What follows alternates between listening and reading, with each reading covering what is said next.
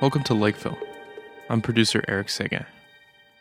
Support for Likeville comes from two places sponsors we genuinely love, and people just like you. If you'd like to help us keep the lights on in Likeville, you can find our Patreon at patreon.com slash Likeville Podcast. Again, that's patreon.com slash Likeville Podcast. The second wave of support comes from our sponsors, places and products we sincerely, truly love. The first is Elsa's. In the 90s, a Scandinavian woman took a cab from Toronto to Montreal and opened a bar in the Plateau Mont-Royal. The rest is history. Perhaps the best place in Montreal, if not the world, to have a lively conversation, a good drink, and some great food, Elsa's wants you to enjoy each other. Also sponsoring the podcast is Good Mix. Good Mix includes a wide range of prebiotic fiber, which promotes microbial diversity in the gut flora. You can get 15% off your next purchase of Good Mix at Amazon and at goodmixfoods.com by using the code LIKEVILLE when you check out online. You can find links to our sponsors at our website, www.likevillepodcast.com. Without further ado, here's our host, John Faithful Hamer, introducing today's episode. Welcome to the Likeville podcast. This is John Faithful Hamer. Today I'm going to be talking with artist Shelley Miller. Hello, Shelley. Hello. Hi. So, um, you've worked in so many different mediums. You've done so much interesting stuff. I don't really know. So, why don't you tell our listeners who you are, what you do? Well, I generally say that I um, I specialize working in public spaces, doing permanent commissions, street art, and community engagement. Because in some ways, my work is a little bit um, fragmented into those different avenues, and they're quite different um, in terms of the work I do and just how they function.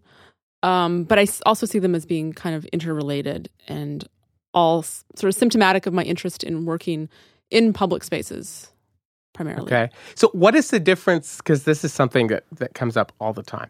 What is the difference between public art and, I don't know, private art? Like, what is it, just as a basic division in the art world? So, the public art that I do primarily is part of this program called, uh, like, the Policy for Public Art, the 1%, quote unquote, some people call it. Not all of them. Sometimes they're private commissions, but they're in a public space, so they're outdoors. Um, typically, those projects of mine are in uh, schools or hospitals. Um, and the Percent for Art program is basically whenever there's a new federally or government funded building, uh, new building or a significant renovation, about 1% of the construction budget goes towards a public art piece or pieces. So if that budget is really, really huge, you know, in the case of like a really large hospital or something, there may be five, ten artworks that all kind of fall into that policy. So uh, Quebec's program is very well established and quite broad reaching. It's throughout the whole province. Other cities have these programs. So in Canada, cities like Toronto has their own program. The city of Montreal has their own program. Uh, Vancouver, Calgary, Edmonton, you know, lots of cities have these. In the US, it's very widespread throughout cities and counties. Um, so once you get kind of experience doing it, and if you like doing it, you know, you can continue to get more projects. Yeah. And I really, I really like doing them. Okay. And this is all like you apply to granting agencies, you that's like who pays for it? So again, in most of the program in Canada, this policy, um, it's essentially coming from the budget for the building. So if it's federally funded, then part of it is coming from taxpayer dollars. So if it's a public school or a library or a hospital, it falls under the construction budget, but it's essentially the entire budget, which is by government money in some capacity. Um, now, how it works in Quebec is artists first have to apply just to be considered in their roster. They kind of keep uh, like a pool of artists pre-selected. Uh, you can apply to be in 2D, uh, 2D relief, uh, and 3D. There's different categories, and so if you work in different mediums in different ways, you can apply to be in more than one category. So I'm in 2D and 3D because you I can work... do like sculpture, you can do painting, you can work in lots of different mediums. Yeah, I mean, you've made stuff with sugar. That's my ephemeral street art. Yeah. Yes, exactly. So the things that I do for the permanent commissions are only permanent materials. Um, and so once a project comes up, once there's a building uh, that's you know under that falls under this this policy, they form a committee based on the uh, the architect. There's uh, one or two representatives from the Minister of Culture. They have artists on the committee, usually the the building owner um, and what they call users of the space, so people who are actually going to be working in this space. There's about seven people, and they look through all those dossiers, and then they'll shortlist about three to five artists. So I'm in that pool of artists. So how I'm selected is I just get an email saying, You have been pre selected for this project. Here are all the details. Here's the site. Here's the budget. Do you accept? Yes or no? If I say yes, I want to kind of bid on this project, then me and the other two to four artists have to come up with um, an entire artwork concept for the space. We have to do fabrication samples. We need to have a budget. Um, so it's a lot of work. We have to do a maquette showing the artwork actually integrated in that architectural site. Wow. And then we do a presentation, uh, and then one person gets it. So you can put months of work into that and just like not get it. Yep. And then you just lick your wounds and, you know, move on to the next thing. It's so. I mean, do they? Do you have sort of confidence? I mean, I don't know if you can say this on the air, but like, do you feel like they actually make good decisions most of the time, or or, or half the time? Uh, The reason I ask is that I know in in a number of other fields, like let's say music, for instance, right? Like I have uh, my sister's a musician right here in Montreal, and she's been in a lot of different bands, and they sing. Some of the bands that she's been in sing in in French, and some of them sing sing in English. Most of them have been singing in English, and the ones that sing in English, they can't get any funding. They can't get any like provincial funding because they tend to want to support like French language and even bands. Uh, I'm blanking on the name right now. It's like a hip hop band from Laval.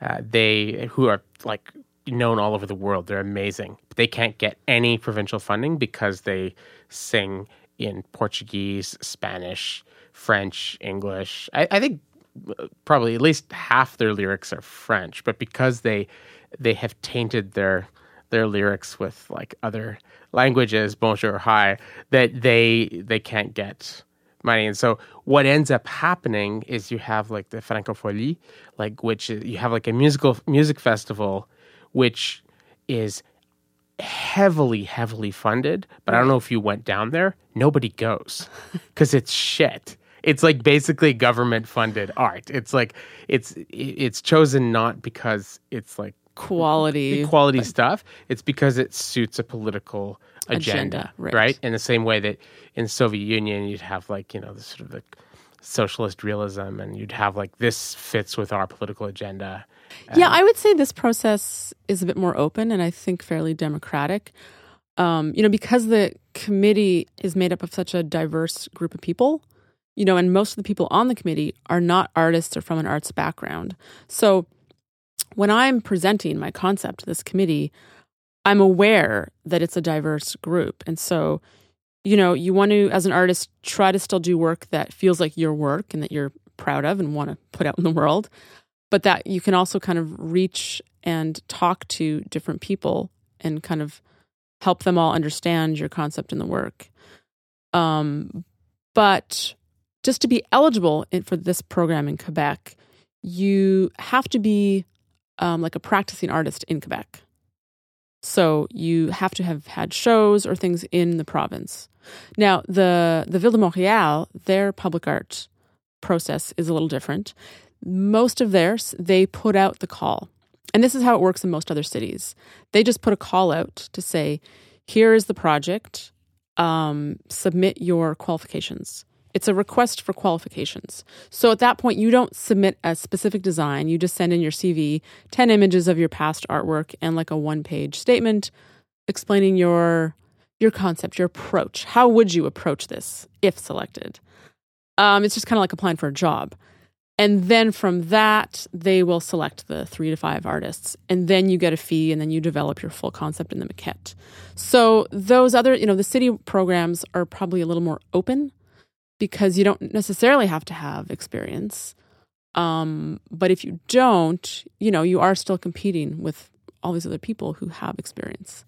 So what what is different in terms of if you're um, trying to? I just recently finished reading uh, Sarah Thornton's book, like Seven Days in the Art World, which is so freaky, and she just sort of goes everything from like what it's like to be an art school and that that environment, and then what art auctions, and then she talks about public art, and then museums and collectors, and just looks at the art world as Yeah. being these largely autonomous subcultures Mhm. that you know have a connection to each other but often sort of misunderstand each other and contempt for each other. And they all like kind of are doing their thing. I mean i'm wondering like how i kept writing like in the margins when i was it's like how does your art fit into these different subcultures? Like the the art school kind of like we're above everything and it's super conceptual and like we don't talk to the hoi polloi i mean and then you're doing public installations so you're trying to speak to a broader public I would say that I, you know, I did the kind of conventional art school, did a bachelor's, then I went and did my master's. the mfa thing Yeah, Yeah. and it was only when I started doing these sugar installations outdoors that I started to really kind of go, huh, working out in public spaces, this is kind of cool.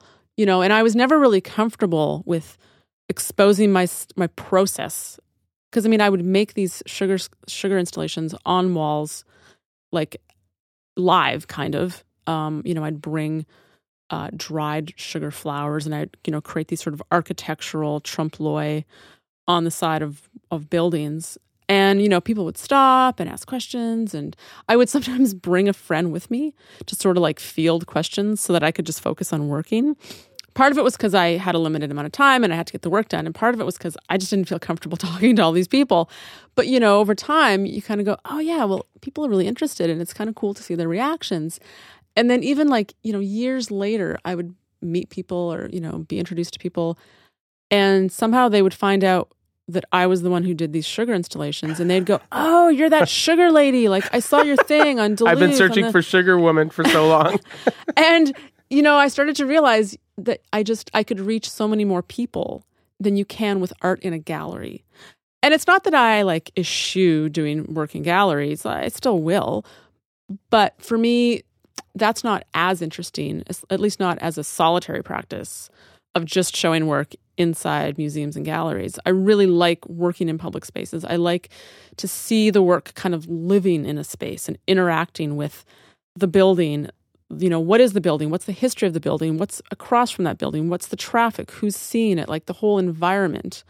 yeah Um, that to me is really exciting and interesting, and how you can kind of pull in all these threads of stories and history into your work, and that you just you get from sight. Yeah. And do you get any? I mean, I, I know I've I've written uh, a number of things on the the whole kind of conflict that happened in Montreal between kind of graffiti, like taggers and street artists, and so you had like people who were making murals, and then you had people who were tagging.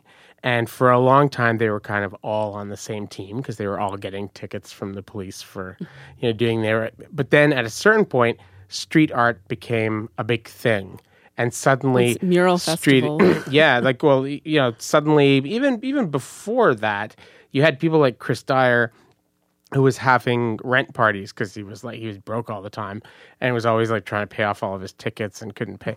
Suddenly, he's selling pieces for like ten grand each. And you know all these other people like Stikki Peaches and all these other street artists from Montreal are suddenly making money, and there's Yeah. galleries that are like buying their stuff. And then you saw this kind of civil war that started happening between kind of street artists and taggers, where the taggers said, "You guys are a bunch of sellouts and blah blah blah and all this stuff," and they and they really.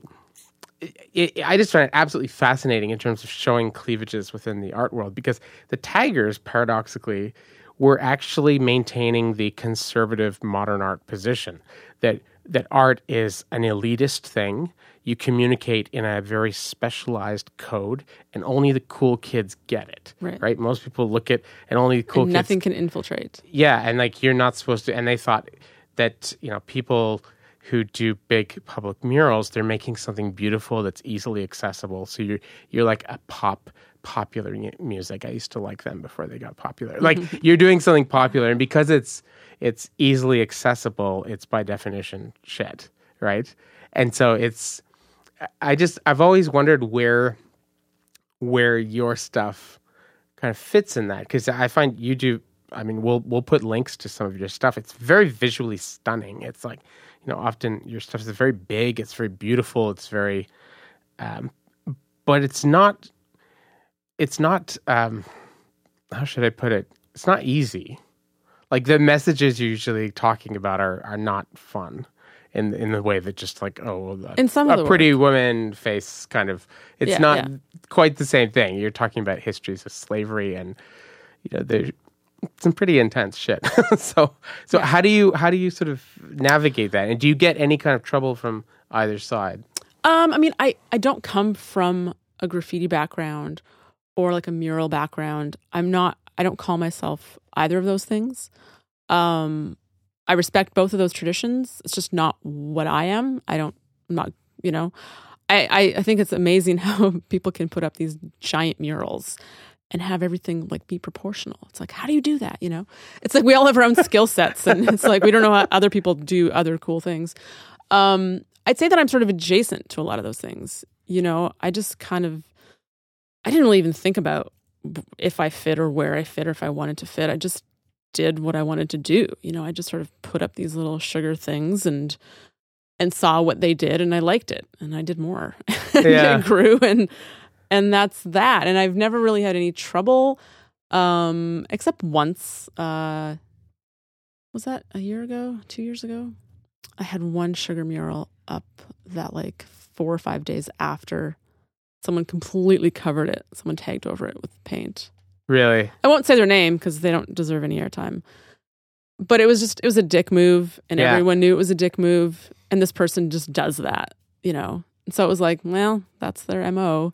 I So- remember it is so completely telling. I remember there's this one kind of notorious tagger in my neighborhood, which is, I guess, your neighborhood, uh, Plateau Mont-Royal, but you're more in Mile End, I'm more southern part. of. But uh, and this notorious tagger who would make a point of just whenever really beautiful murals were up, he would like go out and like deface them and stuff like that.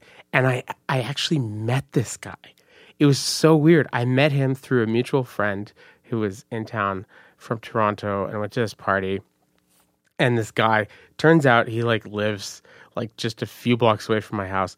Of course, you know, he is always talking about how like, yeah, those like, you know, muralists are such sellouts and like I'm hardcore anarchist and stuff like he's actually like a trust fund baby from like Toronto who basically in his early 30s never had a really serious job in his life is like super rich big cokehead like kind of guy. And like yeah but he's like really hardcore you know like and I, I said to him i'm like you know that these muralists that you're crapping on like they are actually struggling artists a lot of them and they're they're trying to do something nice. Like why are you it's it's weird. It's a kind of uh I found, I mean, most times I found that there's kind of a code, you know, a code of respect. there used to be. Yeah yeah, and I War. mean, yeah. when I put up something, I'm always pretty careful that if I cover up something, it's not like a real piece and it's not something that's new,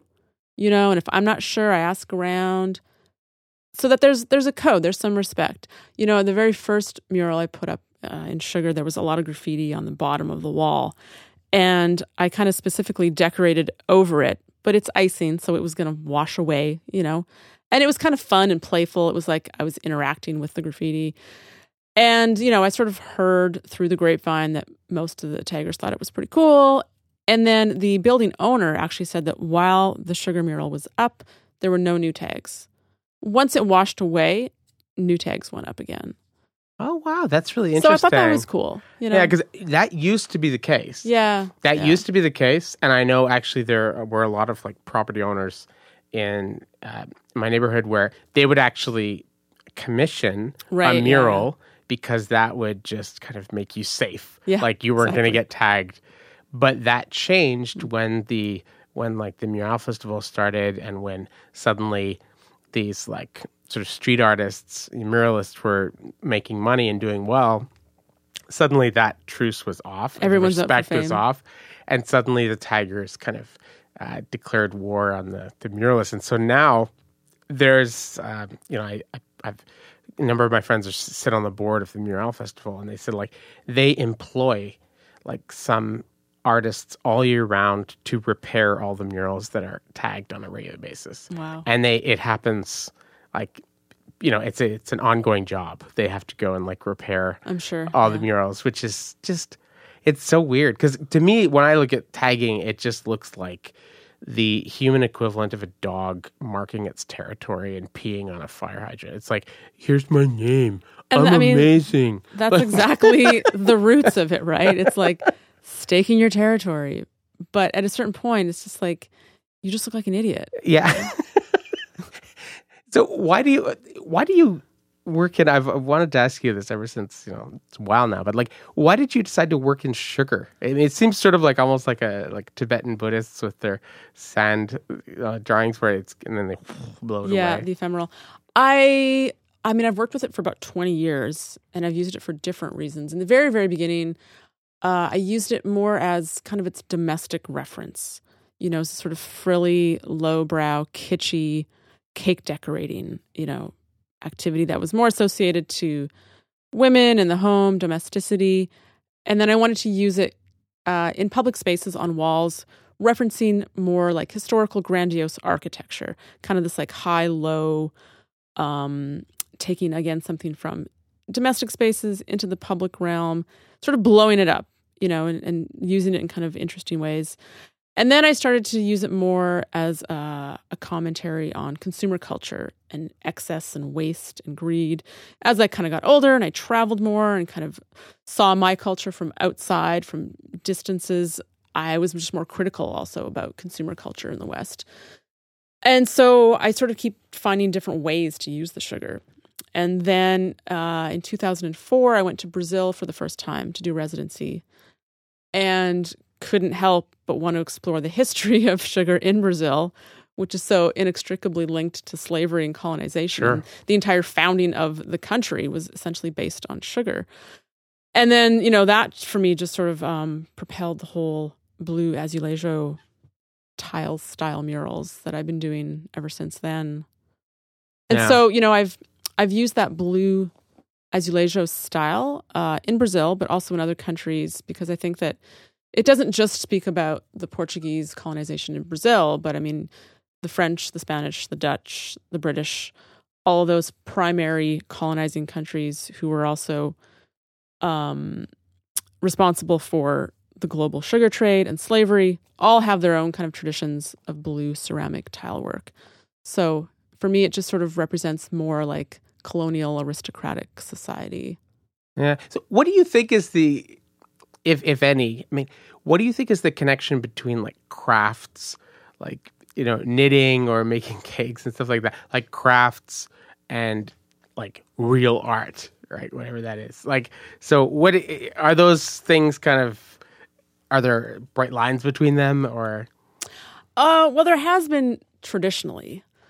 And, you know, I feel like every 10 years or so, there's this new movement of like the craft rejuvenation or craft as art and people trying to raise the level of crafts. And it, it does its cycle and then, you know, a new wave of people do it in new ways. And I mean, I feel like crafts are, I mean, they have been generally accepted as a fine art, as a high art, many times in many places.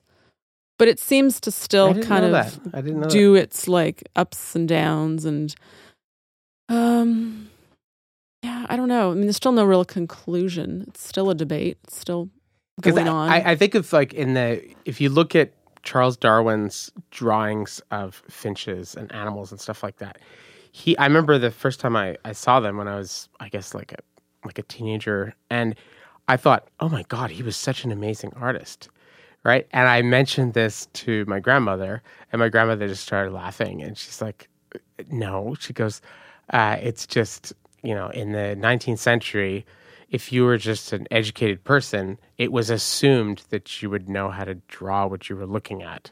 That was a skill that everybody had. It was Realistic just like drawing. just knowing how to draw what you're looking at and being learning that skill was uh, knowing how to draw just representational drawing and knowing um, and knowing how to play at least one musical instrument Right. was part of like just being a normal civilized educated person Right. it wasn't like i'm a musician Yeah, or yeah. i'm an artist she said everybody and so i looked into it after and she's my grandmother's totally well, right that's like how you know women, especially more like in you know British society, were taught to do needlepoint and sewing and craft work. That was just again like something that you just it's a box. You need to learn how to do this to be like a proper lady.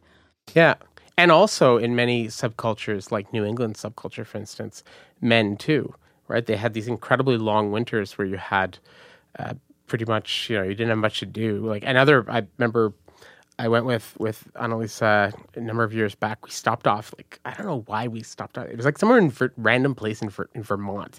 And like there's this small town, they said, oh, come here. This is the, you know, the childhood home of Calvin Coolidge, the you know two-time president of the United States during the 1920s and stuff like that. So we went, and one of the things that I was just blown is again, it's like Charles Charles Darwin's Finch's moment, where they had these quilts that Calvin Coolidge had done when he was a kid. Wow. They were so exquisitely beautiful. They were really, really beautiful.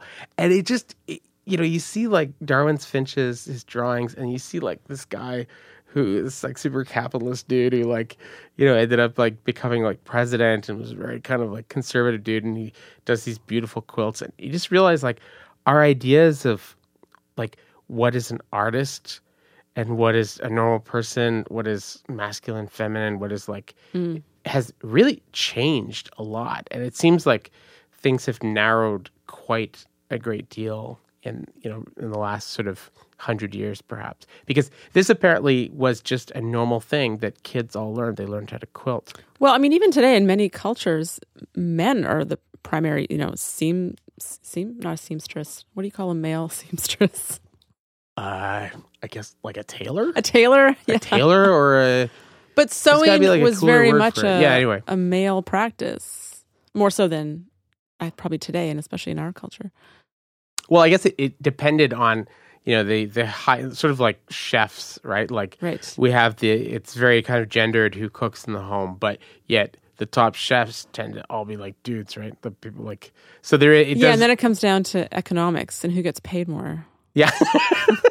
so how does all of this sort of come in terms of art? Like what is if you're doing representational art or if you're trying to like play around with those lines between uh, what is kind of kitschy crafts and working with sugar or working with things like that and what is fine arts like are, are you are you consciously messing with that or just Sometimes, yeah. I mean, I think generally uh, the material is just a tool.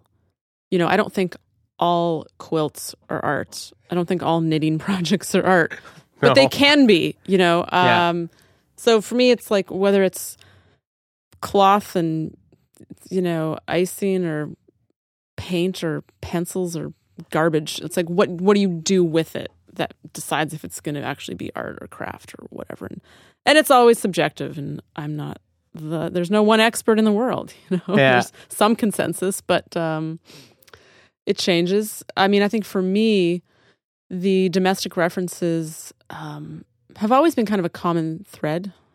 No pun intended. In my work. Uh, you know, my mom was always a very crafty lady. So I grew up in a house of my mom sewing a lot, um, but also just that idea of making do, making do with what you have. So that that influence from my mom, I think, has probably been quite pivotal in my work and in my working process. You know, and one of the reasons why I also wanted to use sugar in the beginning was because it was just this everyday cheap kind of material, and I wanted commodity like to use it yeah. to reference other things, other types of decoration, and the idea of sugar coating something as well. I've always liked that idea. Yeah, that is. I mean, like, that is a very freaky, freaky idea. But the you know, I think about let's say if you go back to like the Italian Renaissance or something like that. If you were an artist or you were a writer or something like that, whatever you wanted to make pretty pretty shit, you had to go and you'd have like a patron, and you would go and have to ingratiate themselves. And m- usually, the best game in town was whoever happened to be in charge, and uh, or the church. And so, surprise, surprise, a lot of the art is religiously inspired because you know you basically sing for your supper, right? So like you you do what they want you to do. So it's a lot of portraits and things of rich people and their kids and you know stuff like that.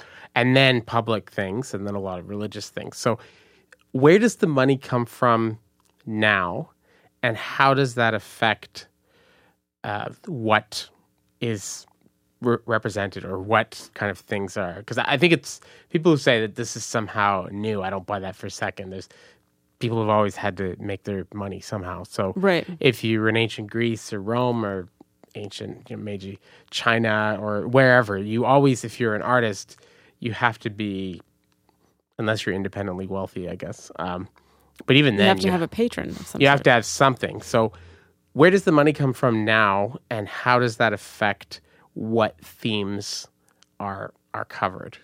Well, I would say it depends a lot on what country you're from. Uh, I mean, in Canada, we have a really great granting system, but then the granting agencies become your patron, and they have certain agendas that you either conform to or you don't, or if you don't fit the model of what they're looking for or not. Um, many other countries don't have granting systems like we have. So then they are very much reliant on on private foundations um and donors and museums and other s- such things. Um i i don't have collectors um because my works are either ephemeral or they're part of you know the public art process so But the institutions that decide who gets the grants and stuff like that, like, do, do you have a sense of what their, what if any, their agenda is? Because I, you know, there's, um, blanking on the name of it right now, but there's um, this really interesting book I had to read when I was in university, which was talking about how the CIA, through various things, was funding modern art in the 1950s through sec- they were like funding modern art uh, galleries. They were uh, they so much of the money in modern art. Like jackson pollock like like a huge percentage of his revenue for years was coming indirectly. He didn't know this of course through the cia and it's because they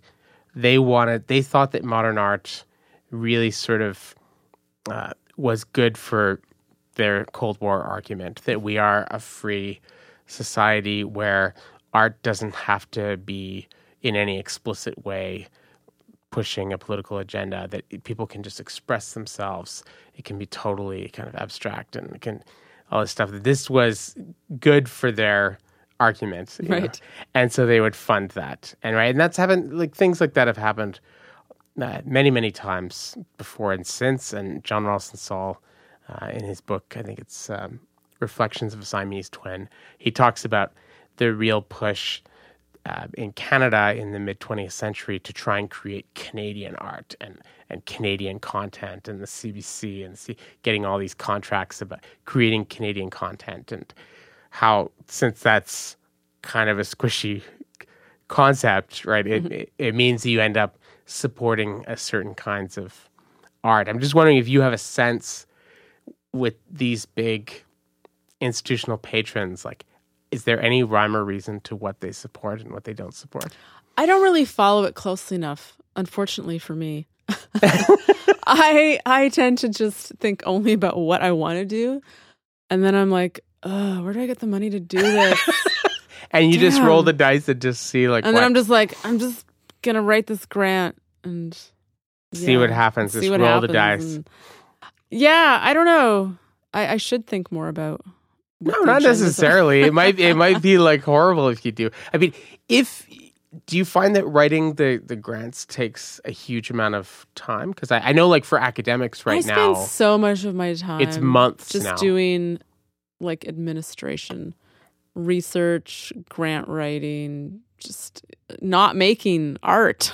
That's Yeah. what I spend too much time doing. Like, would you say? I mean, just if you had to throw out a figure, like what? Because I know, like a lot of academics tell me now that they spend um, they spend easily like one third of their time is either writing grant proposals or writing regular reports to sort of progress reports to say, well, this is what I've done so far, and this is what you know I have done, and like they in the UK, it's apparently even worse.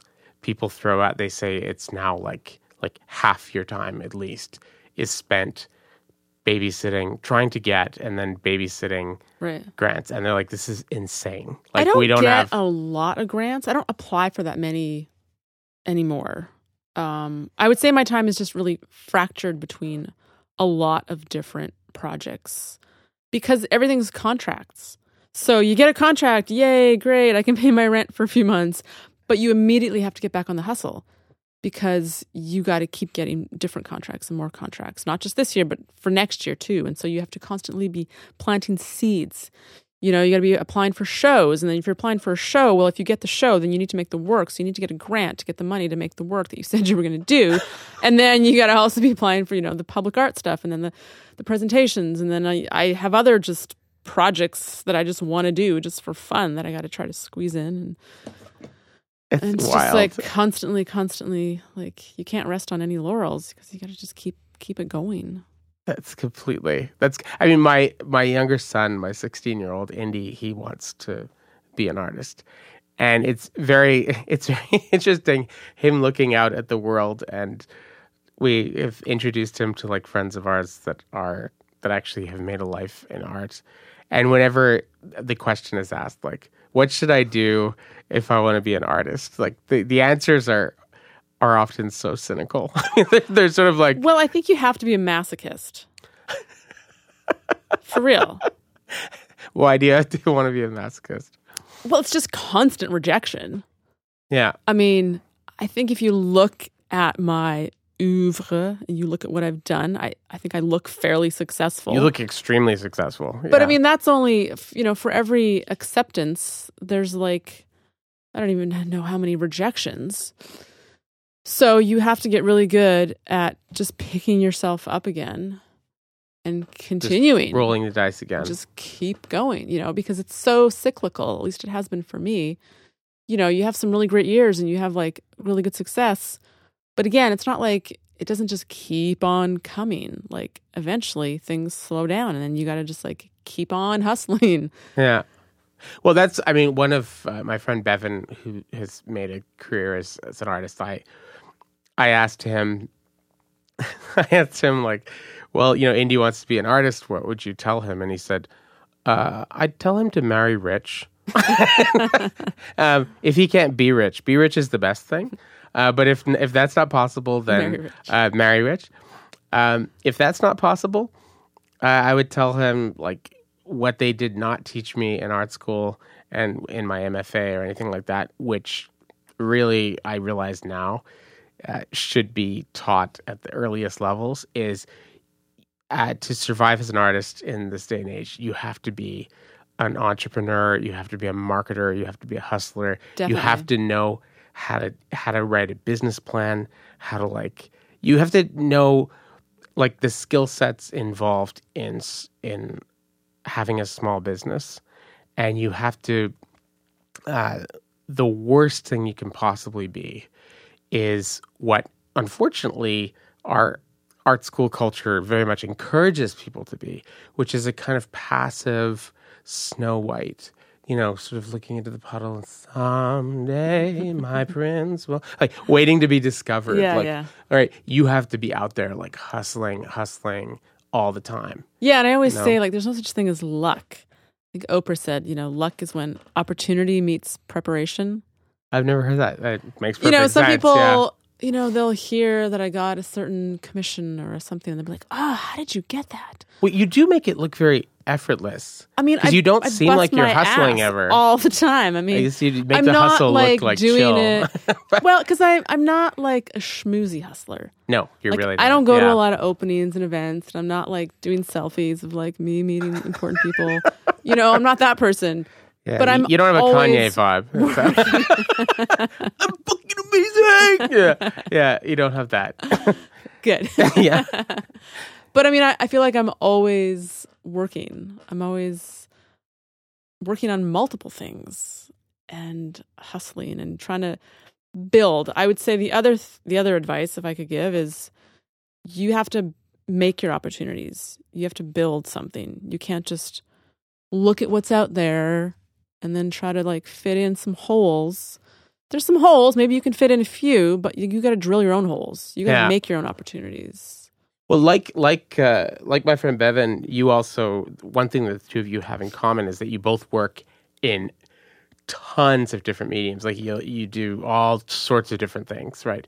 Which seems to also be an important thing. Like, don't just learn how to do I don't know painting or like this sculpture. Learn how to do like you know work with lots of it's funny though materials. because I often like so many times throughout my my career I've thought ah, I wish I could just focus on just do one of these things like it'd be so much easier to just you know just like narrow in my energy and time and focus to just do one of these things but I can't like that's just not me there's different creative things and needs that I get from all of those different things yeah. so I also kind of need to oscillate and go back and forth between those different projects Yeah, I, I find very similar thing as like a teacher that I, I redesign my courses almost every year.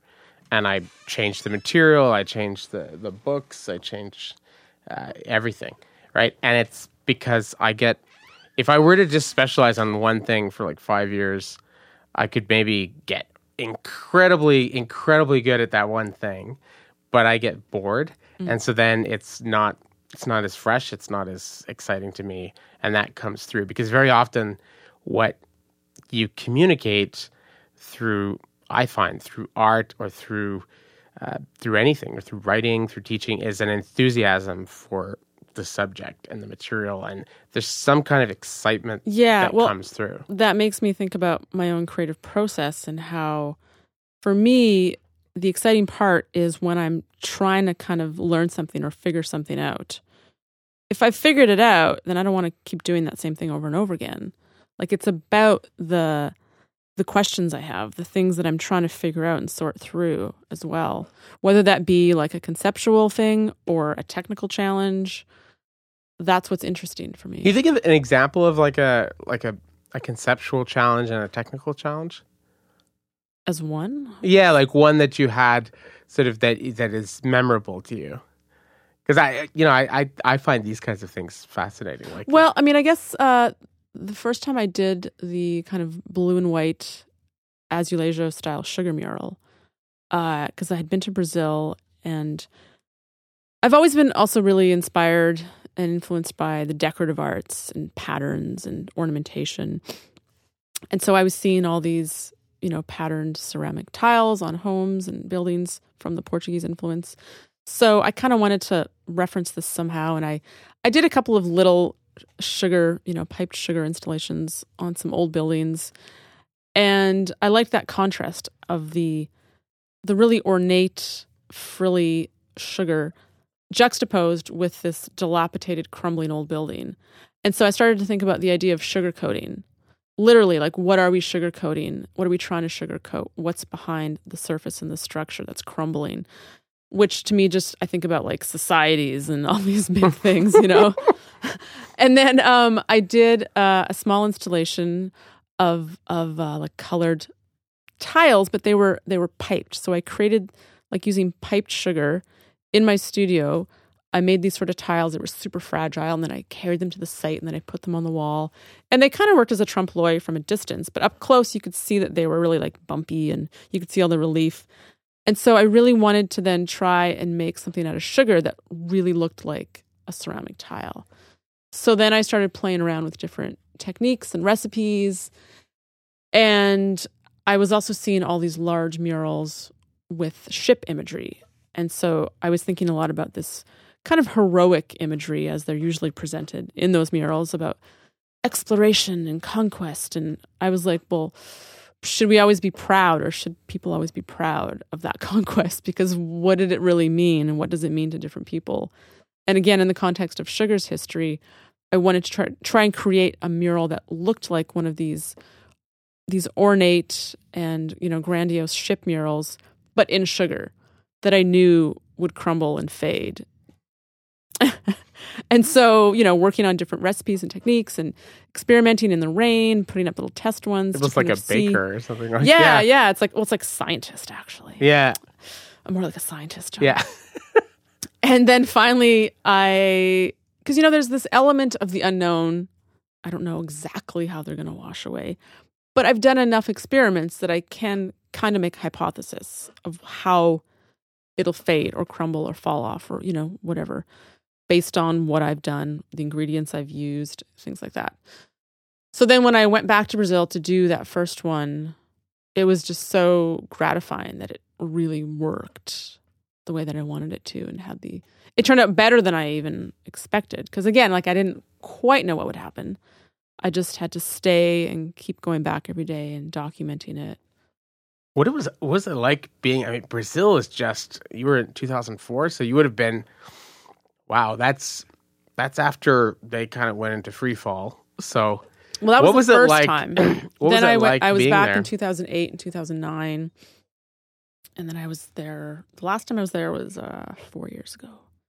Yeah, I mean, we had we had somebody on the podcast just a couple of months ago, a friend of mine, Asa guy, who's living in Rio right now, and he he moved down there, learned Portuguese, married a Brazilian girl, and like has started a business and is you know having all these crazy adventures, and he you know just us like talking to him like over over the phone and online, he was just talking about how crazy it was getting down there.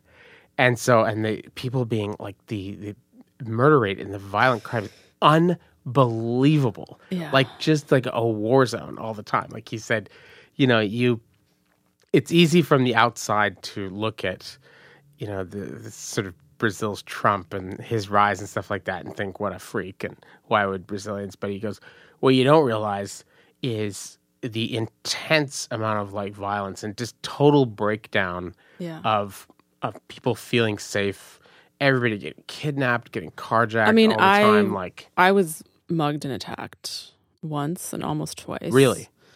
Somebody very close to me was shot and killed by the police in Brazil.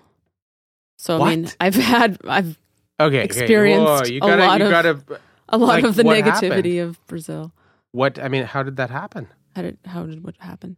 The, well, first of all, the the mugging and the So I was just outside the condo of a friend's, uh, me and his girlfriend. I was putting up a little sugar piece. Actually, I was doing a little test, and she had my camera. She was taking some pictures of me, and she saw like a kid come up the street because he lives in Salvador, and just down the kind of street from where he lives, along the edge of the water, is like a kind of like a small favela.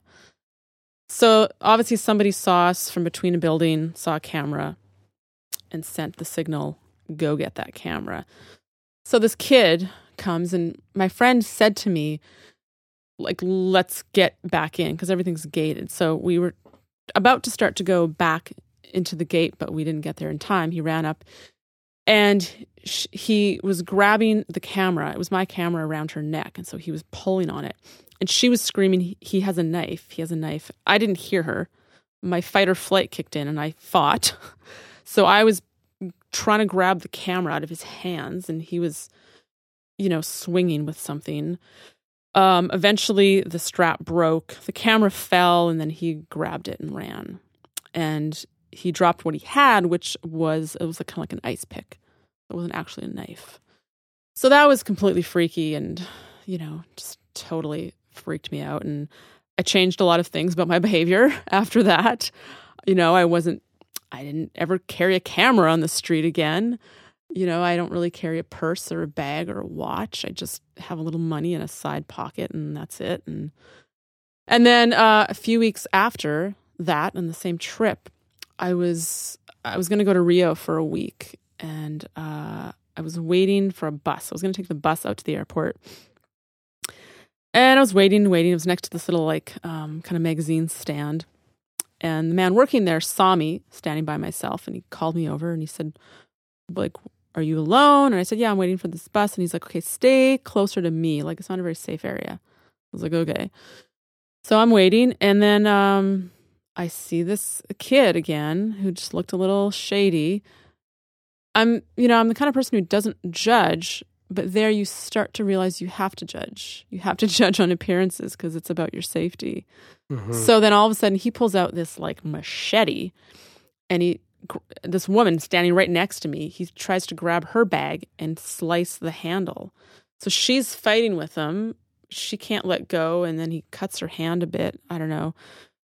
And then he runs off and I'm thinking, Jesus Christ, like if I was over there by myself, yeah, he probably would have come to me. And so then I hopped in a cab and Yeah, I mean, just It's it's, just- completely it's completely crazy. it's Like just a different reality. uh, Oscar, I mean, Oscar is like you know he's he's you know about like he's tall, well built. He's like an African American guy, like super super dark. And he said he goes doesn't matter like race. It doesn't matter anything. He does not in Rio. He does not like go out with his wedding ring on. oh yeah. He yeah. doesn't go on with a, a watch. He Yeah. like he said you have to be so completely No, I took notes from my local friends. like he said you have to be so completely careful. Yeah. And yeah, as a business owner down there, he's he was running a restaurant for for years uh, called Sweet New York, and then he, he he's had a number of businesses down there.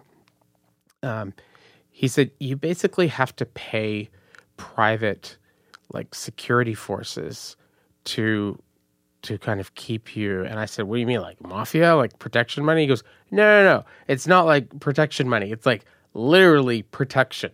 Like you need like you need uh, and he said you know you don't realize that like at a very because you know coming from a place like canada you just presume that you have rule of law and you have kind of like basic and so you you kind of take it for granted yeah. and then some people if you're you know not that smart maybe you get excited about things like anarchism and stuff like that because you don't realize how horrible it is when there's like no rule of law and he um i mean he he ended the the likeville interview like when I talked to him, I was kind of shocked. I said to him afterwards, I called him after. I'm like, "Were you serious about that?" He's like, "Yeah." He said, uh, "I've applied for um, to immigrate to Canada with my wife and my kid, uh, kids." Just he goes, enough. He goes, "I've, I've absolutely. It's gotten so, so, so bad." Yeah. and uh, and he said, you know, do I think, do I think the Brazilian government's a joke, and do I think you know he's a complete idiot and a blowhard? Absolutely, but he's not the real problem. Like the real problem is like Brazilian culture, and only if you're if you're living here, it's it's just It's deep. it's so so violent and it's so kind of it, it's horrible. But it's also a place of such joy and beauty and like I have like this deep love of Brazil as well. And I mean, so many people do because there's also this other side that's just sort of covered by this other filth, you know? Yeah. Well, I mean, there is, but what his point was, and because he he basically, which I I I poked fun at him so much about this in the interview, but like he like he's an old friend of Annalisa's. They go like way back, and they go back since they're kind of late teens, early twenties. Like they went to university at Rutgers together and stuff like that, and then they were they lived together, a bunch of roommates situation in New York when they were younger and stuff like that. And so they they go way back. They have a lot of history. But he was always always like really kind of talking about racism in the United States, and and we used to hang out a lot in Baltimore when we were living there. And he would just constantly we talked till like you know talking and drinking and like smoking till like five in the morning about racism. And he was really kind of talked about that a lot. And so he moved down to Brazil because he wanted to get away from American racism. Oh well, it's just a whole different brand of racism down there. That's what he discovered. You know, th- I Yeah. read this amazing book. Um, I can't think of the name right now. I will send it to you Mm. to give to him. It was written in the 70s, He's probably read it. He's read everything. but it's a comparison of the racism between Brazil and the US and based on their different histories of slavery. And it kind of explains a little bit about like why the racism is different based on the different um histories that they have. And I just it's so amazing. It was so interesting. huh? And then the most interesting part is that I read it, you know, a couple years ago.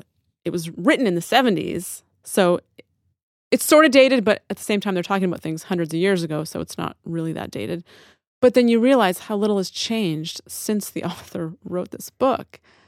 And you're like, ah, what? Mm hmm. Well, he was Like, uh, so he went down there. He discovered exactly what you're talking about. That the the racism is so so intense down there.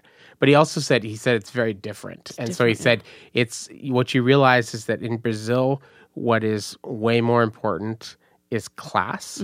Class is like really really paramount. Mm-hmm. You can surpass race if you If you have surpass class. a certain class. like for instance him like if you met this guy he's like super good looking he's uh he's incredibly smart like like in like you know kind of person who as an adult decides to move to a brand new country and learns the language so much that he can completely function in it that's kind of crazy right like he speaks multiple languages he reads everything he's smart and he's a computer programmer he's in math he's amazing but and he took up cooking and became like a chef in Rio. He's insane, but he's a highly capable person. But because he's very well educated, mm. coming from the states, high class status, that completely also a foreigner. trumped that that trumped like race completely.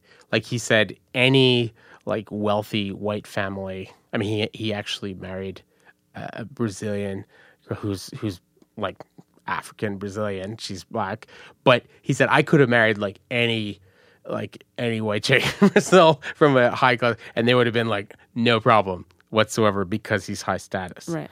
Whereas he said uh, there are places in the in the United States, and there are other places where even if he was highly educated and rich and Right. like high status, the fact that he was black would still be kind of uh, a barrier in places. So he he said there it is different, but what what he said is that a lot of the joie de vivre and stuff like that that that made Brazil awesome is is I can't remember the the stat that he gave me, but it was really crazy. I mean, I, I went and checked it up on it afterwards because I thought it can't be that bad, but it really was. It was something like, um, I'll check this after. It was something like two thirds on, on numerous like opinion polls that they've done in Brazil. Two thirds of Brazilians right now say that if they could leave Brazil, they would. Mm. Right. So a place that's filled with lots of joy and beauty, two thirds of people don't say they want to leave. Like something is really, Deeply really wrong, yeah. deeply wrong and recently wrong. Like we're not talking about, you know, legacies of slavery and the sugar trade and stuff like that, because this was not the case in 1950. This was not the case in 1970. This was not the case in 1920 or 1990. It there's something that has gone very, very wrong there, which is recent. And Yeah. do you get a read? I mean, you've been there a number of times. Do you get a read on what that is?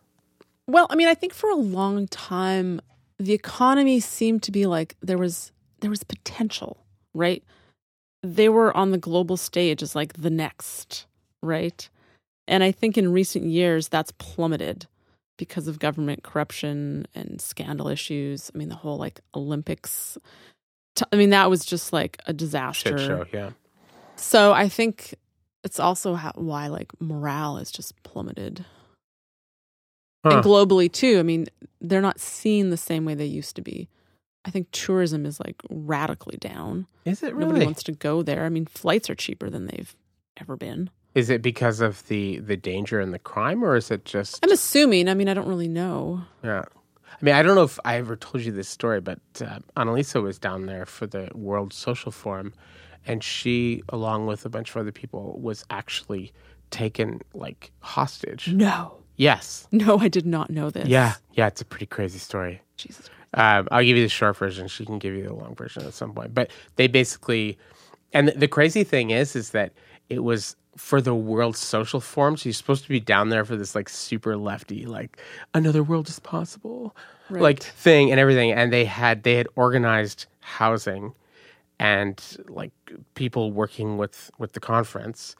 And so she was down there with a number of other like activists and scholars and like kind of and they were staying at this place and they were basically um, they took away all of their cell phones and locked them in the house and said give us like way more money or we're not going to let you out of here bizarre and they had you know guns and everything like the whole bit like yeah How did they infiltrate? Sounds like it was a pretty secure setup.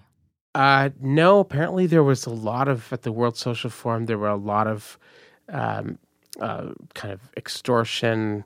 There was a lot of there's like sexual assault that happened. There was all there's a lot of really shady stuff that happened at the uh, at the World Social Forum. And, And it, didn't the current government promise to be tougher on crime uh, well, I guess selectively? I, I don't I don't know. I mean, like it, it seems like very often the problem is that the government is actually the police are are in, in on it very often. Well, they, they are. they operate like like gangs, right? being There's- so- sarcastic. yeah. So the so so what is your I mean your friend who is like what is that story? Your friend who was It's a long story, as most good ones are, I guess. Um, I mean, the short of it is he did have a history of drug addiction and crime. He'd been in and out of jail. So he wasn't, you know, completely clean. But he knew the police were trying to kill him. He was out of jail. He knew the police were trying to kill him. why were they trying to kill him? I mean, who knows? There's a lot of the story I won't ever know, probably. But his mom and I were trying to get him off the island. He's from a small place on an island. And, you know, one morning, Sunday morning, he wasn't armed. He was just on the beach, like having breakfast. And the police car showed up and he ran because he knew they were trying to kill him. And two hours later, he was in a morgue with three bullets in the front of his body. He was basically killed execution style. He didn't have a weapon. There was no reason for him for them to kill him. But how did you meet him? The first time I went to Brazil. Okay. Because usually that's like, you know, you, how you meet people that are in like the criminal subculture. There's not a lot of bleed well, I mean, he wasn't. and like, he didn't have a problem at the time I met him. Developed later. Oh, yeah. I mean, but that's you know, there's when I spoke to Oscar when he was on the on the podcast, it was not long after there was that. I'm blanking on her name right now. She's a very prominent Brazilian politician. Marielle Franco. yes, yeah. So maybe you can tell our listeners what who she was and what happened to her. She was a, I guess, a city councilor. I think in Mhm. Rio. Um, Maré, I forget the the actual district she was in, but it was a favela, a poor neighborhood. She's black, and um, Openly gay, openly gay. married yeah, to a woman. and very much um, was supportive of the rights of people in favelas and LGBTQ people, uh, black people, very much against all the police brutality in the favelas. And she was assassinated.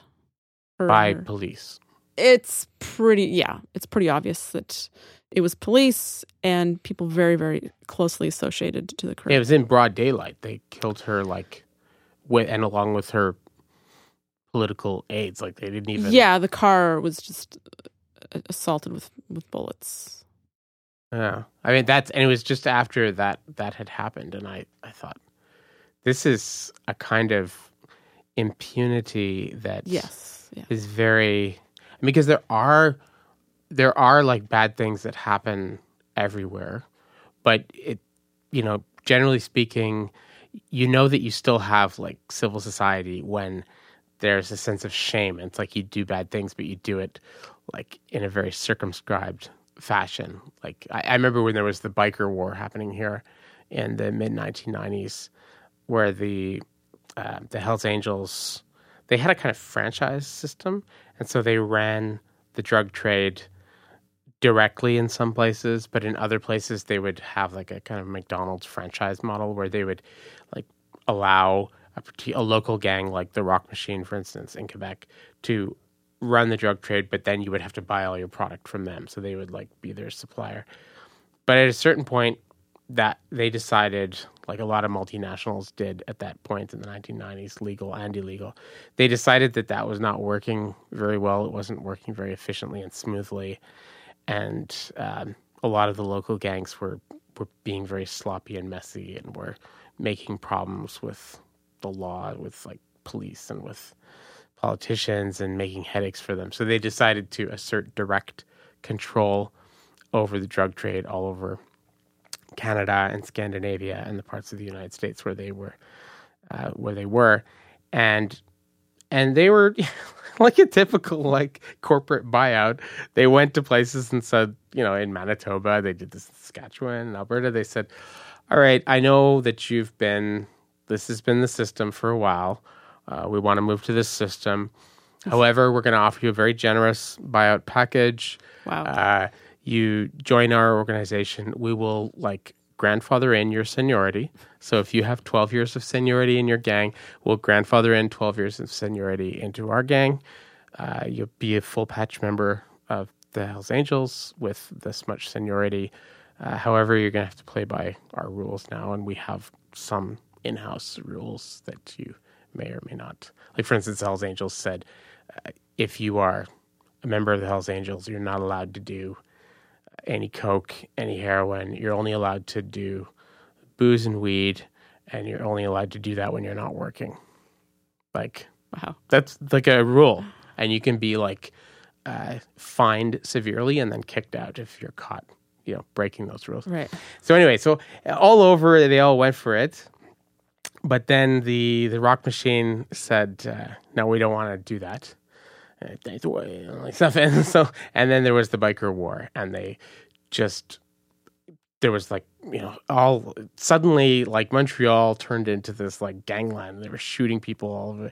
People were getting shot on Wellington Street and Verdun like practically every second or third day, and they were shooting people back and forth.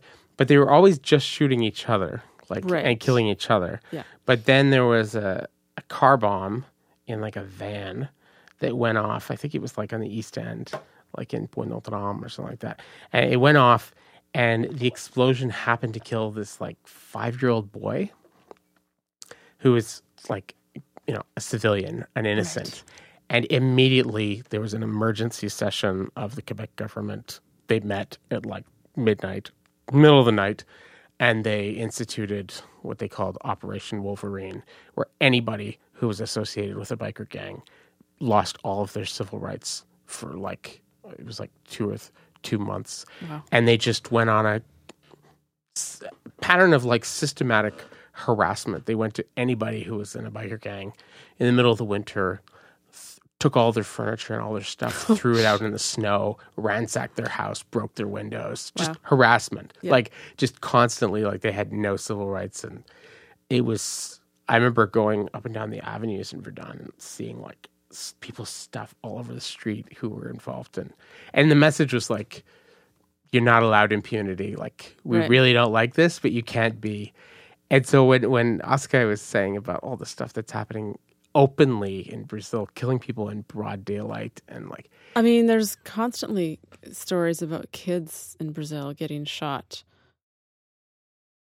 because they were like aiming for some other target and then they accidentally shot this kid. And it's like, ah, it's just disgustingly heartbreaking. Yeah. I mean, do you do you think do you see any kind of like end in sight, or do you think it's just going to keep? Do you do you feel any pushback when you were last time you were there four years ago? Did you sense any kind of like popular pushback against all of this? I don't think I really saw much of it four years ago. I think it's been a bit more recent. Um, but I mean, also, I typically spend most of my time more in the north. And there's really a north south divide. Oh, The okay. north is more um, predominantly black. The the lighter skinned populations are primarily in the south, and that tends to be also the political divide of like the current the current administration. Um, most of the supporters are in the south, so there's a different agenda. There's different attitudes, opinions. It's also why I prefer to be in the north. And in, in the north, is it more wild, or is it just different cities, or what is what is the difference? Well, it's I mean the the big kind of economic centers are Rio and Sao Paulo, which are in the south. Um, they just have a different history of immigration, and so the the color lines have kind of also stayed a bit more separate as well. Huh? Yeah, I mean, well, they they had the slavery there was much more was much more extreme than it was. I'm trying to think of the book that you read that's from the 1970s, Um, but the I know that the because I've I've read a lot of that literature, and I know that very often they say the difference was that if you had slavery in the Amer- in the American South, what became the United States, in the American colonies, slavery in the American colonies tended to be things that are very very labor intensive, um, but at the same time have small profit margins.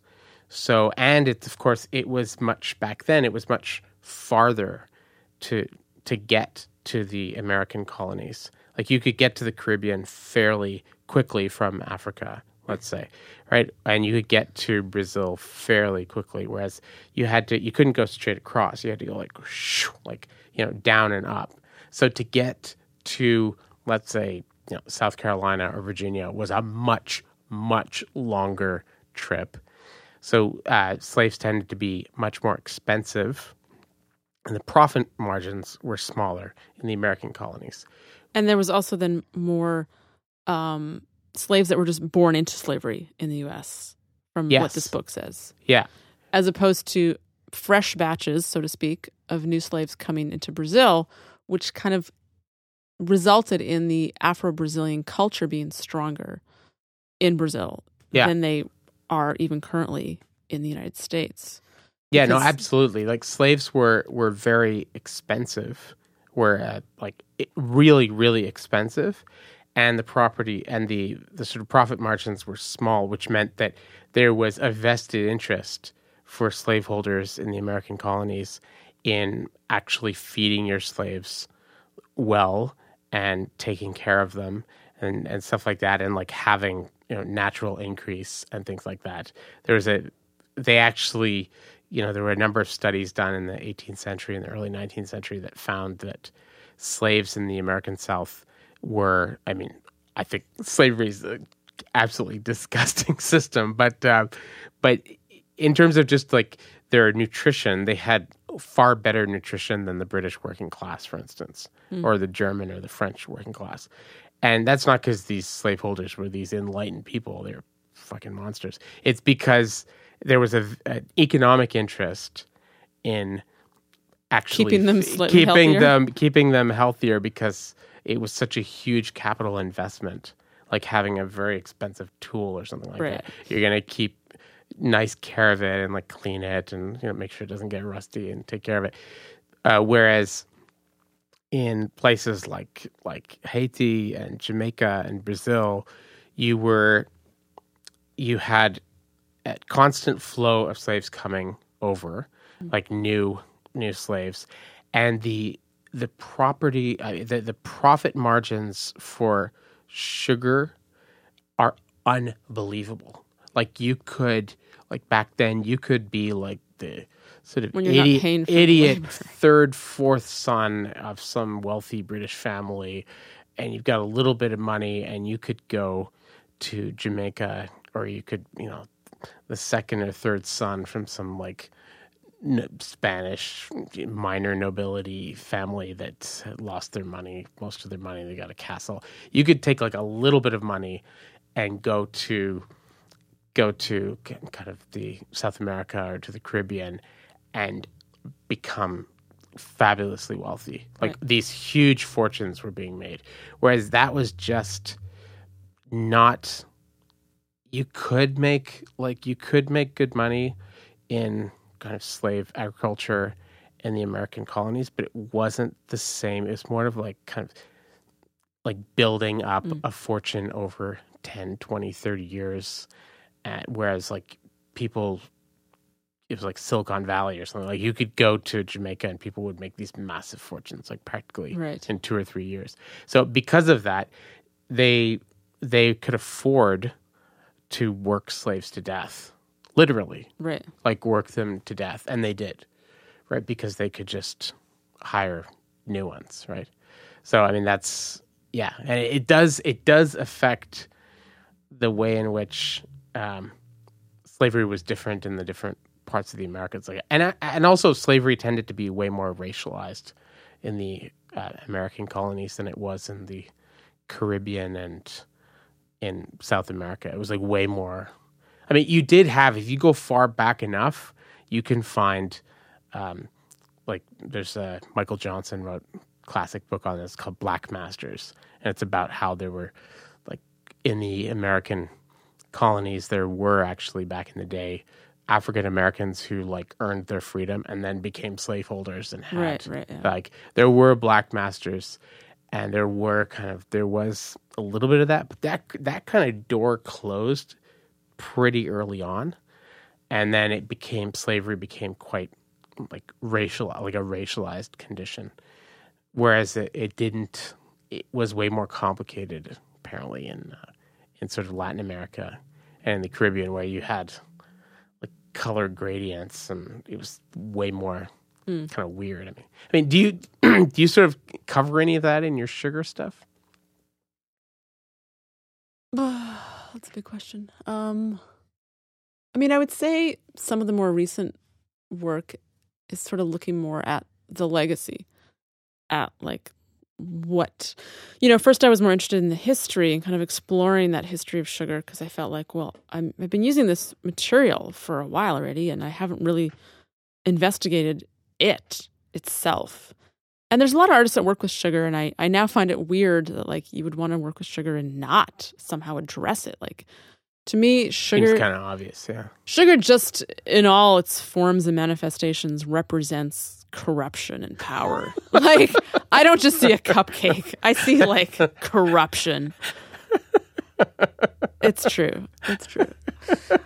I mean from like the past to like big sugar. You know, sugar companies today are still just these corrupt evil monsters and like it's just so endlessly interesting to me. Yeah. I mean, even in the US, like how some countries' entire landscapes were shaped by irrigation policies that were put in place to grow sugar in places where you shouldn't grow sugar. and where in the United States were they growing lots of sugar? Um like some parts of the south.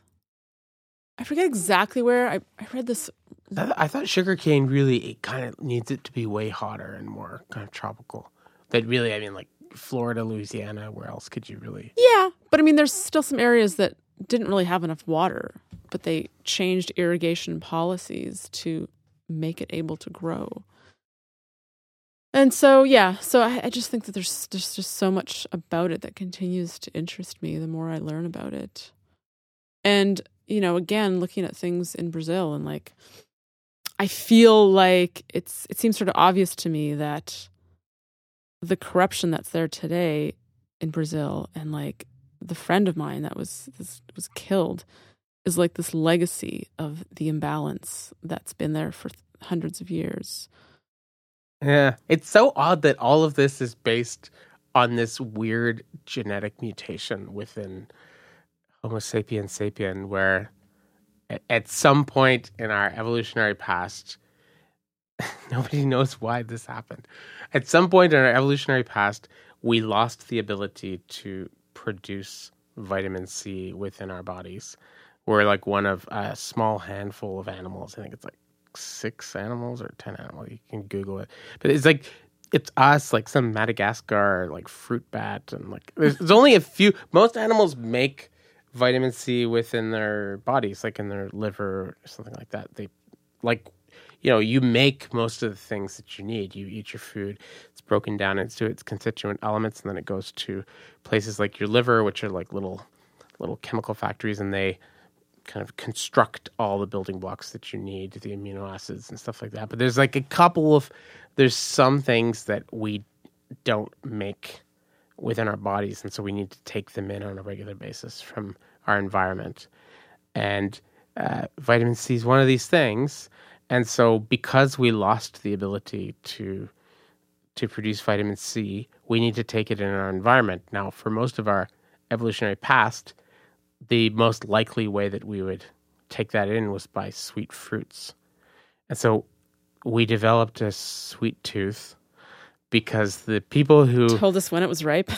well, the people who had more of a sweet tooth tended to like be attracted to eating more fruits, which meant they were more likely to get enough vitamin C, which meant they were more likely to not get scurvy and to survive and, And pass on pass on this genetic predisposition towards having a sweet So because of this weird fluke where we don't make vitamin C, which leads to our sweet tooth, which leads to you know the discovery because for most of human history it was like honey basically that was the sweetest thing you could right. have Yeah. right and then they figured out that there's this thing called sugarcane and you can process it and you can make this And thing. for a long time, I mean, it's it's a really challenging substance to get out of the cane.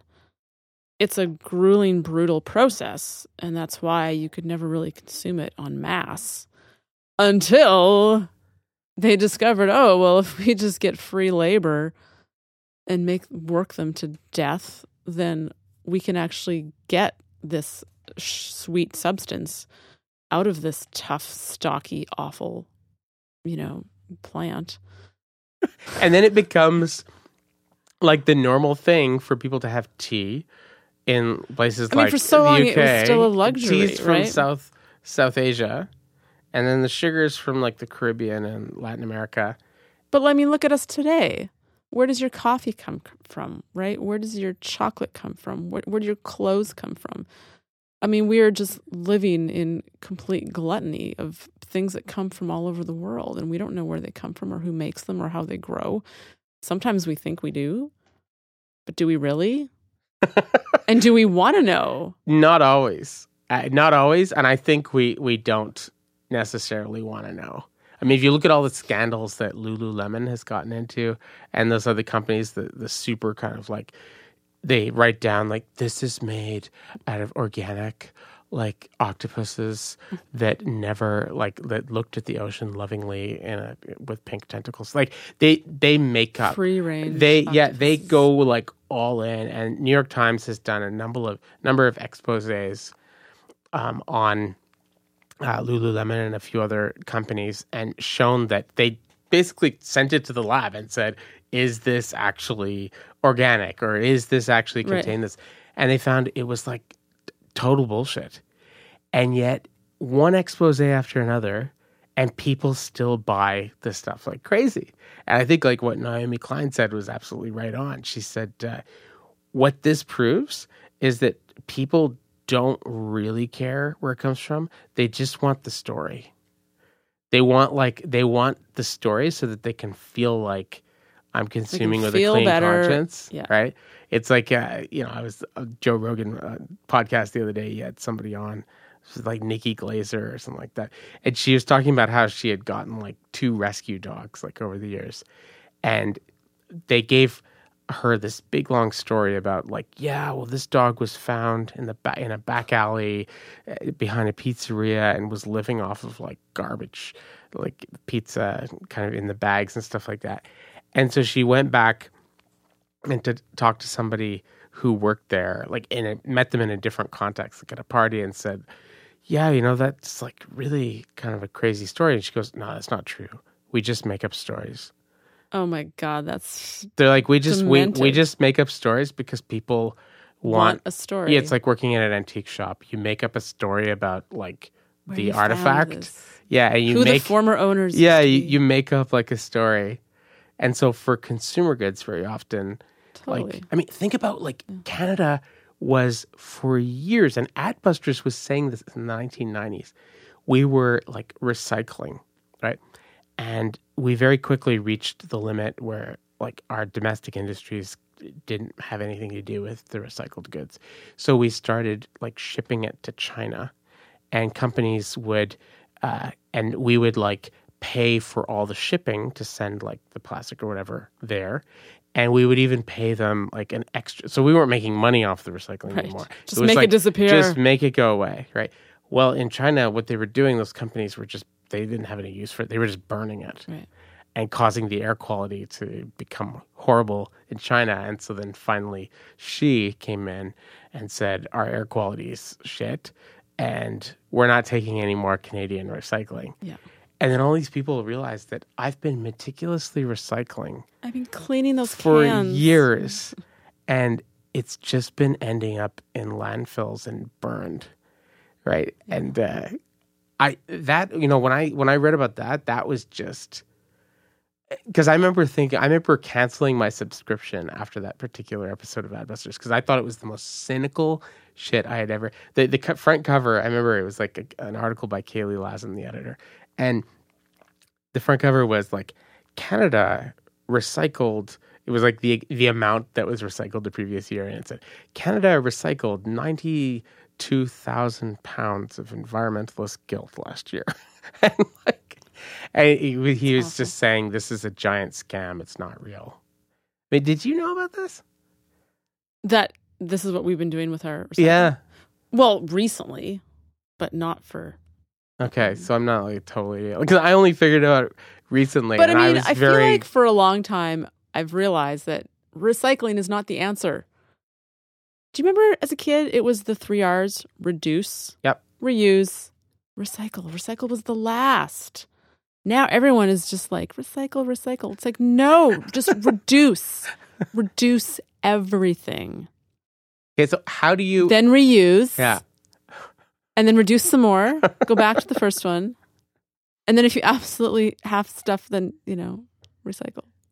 So I mean, so what are you working on? Listen, I always I always finish off asking people about this. So what are you working on now? Like, what are your what are the commissions that you're that have been I'm- accepted that are going to be on the pipeline? I'm working on two uh, public art commissions right now. One is um, a private one, and then the other one is for a metro station in Montreal, Which one? Angrignon. Oh, oh, wow. that is that I- is I one of the that publicly. that is one of the most the coolest because it's one of the only ones like Champ de Mars and uh, it's one of the only ones that gets lots of natural light. Yeah, it's beautiful. The architecture is beautiful in, in the building because of all the domed glass. Yeah. Wow. So you're gonna, that's going to be really interesting because most metro gigs you kind of have to work with with uh, something that's just lit up by fluorescent lighting and is I mean, this is going to have some artificial Yes. lights as well to highlight it. but you, there will be kind of it'll look different at different times of day and it'll have that kind of Yeah. Wow, so do you know what you're going to do with it? Is it going to be on the ground, on the walls, no, it's on it's the ceiling? two wall murals, one on each side of the platform, Okay. And it's going to be in uh, a combination of glass and ceramic. So some is um, like digital printing on glass, some mosaic, kind of a mixed mixed material.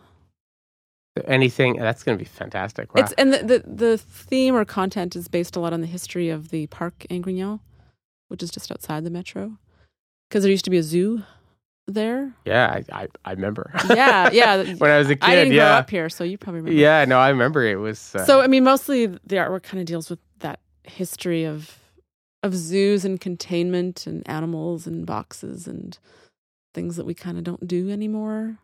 yeah, and a lot of park has got images- such a wild, wild kind of. Cr- I have so many crazy memories of that park growing up. Like it was. That's uh, great. Well, I'm curious to know what you'll think of the artwork when it's done. Well, the most, uh, I mean, the most recent one was what was it? That that guy, the crazy guy, who he killed this like Chinese exchange student who was going to Concordia, and he like he was eating him.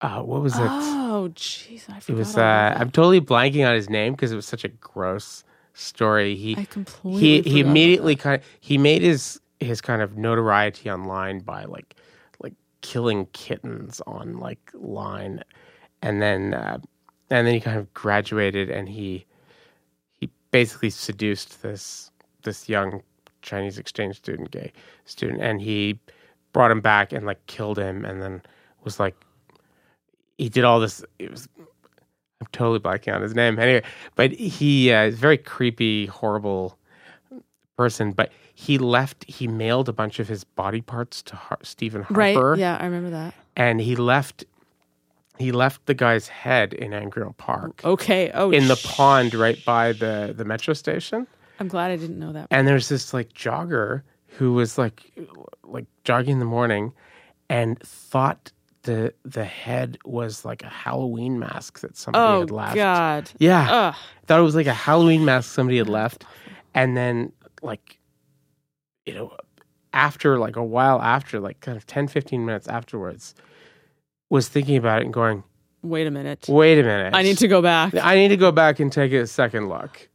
And went back and was like, oh fuck. And like called the police and they came. Like the one where the herons hang out, you know, the Okay. pond. No. Stop. Stop. No. the like We're not. No. it's we're done. Yeah, it's like such a but there's so many like all these crazy stories that It's I a remember yeah. It's a weird area too. from uh, yes. Yeah, it's very it's a very odd. Anyway, my artwork is going to be really beautiful. Yes.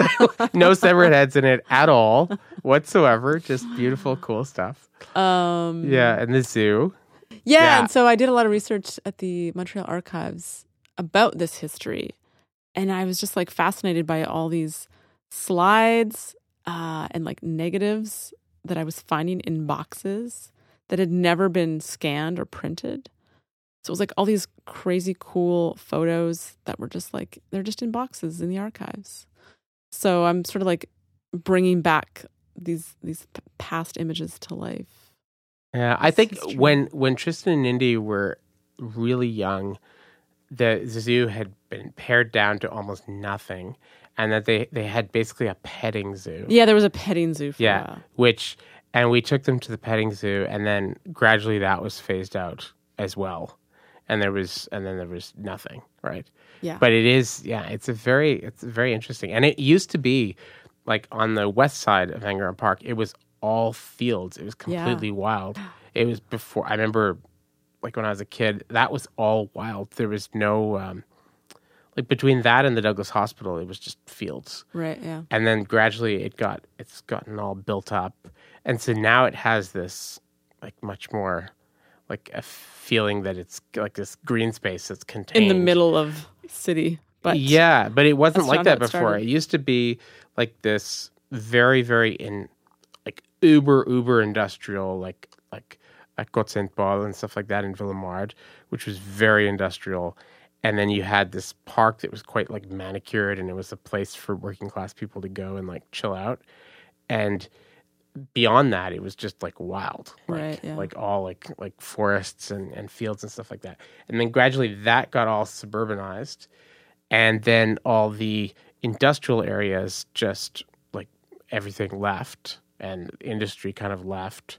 And so they were it was like ghost town for a little while in in Côte Saint Paul and Ville-Émard and it was like empty, mm. like completely like almost like Rust Belt aesthetic, right? And then people started moving, you know, back into those neighbor and became kind of hipsterish and families started moving in. And it's it's a very it's a very kind of interesting strange strange place. But anyway thank you so much for for coming on the podcast. And i i will uh, provide links to to all of your stuff uh, when we put this out uh, so people can see because you know you can only use words to describe things so Yes. far if you're doing visual stuff but I'm going to also be in a group show opening in a few weeks. I don't know when this is going to be released, but uh, over the course of uh, November, I did a symposium in Baie-Saint-Paul two summers ago in 2018, and there was 14 artists. So we've decided to kind of reunite and have a group show together in Montreal. And when's that going to be Uh, the vernissage is the first of November on Friday, and I'm presenting a sugar piece Nice. Okay. Well, we will uh, we will make sure to to get this out uh, in time to you know get lots of people to come to that. Yeah, so, sure. all right. Thank you very much. Thank you so much, Okay. Johnny. Bye.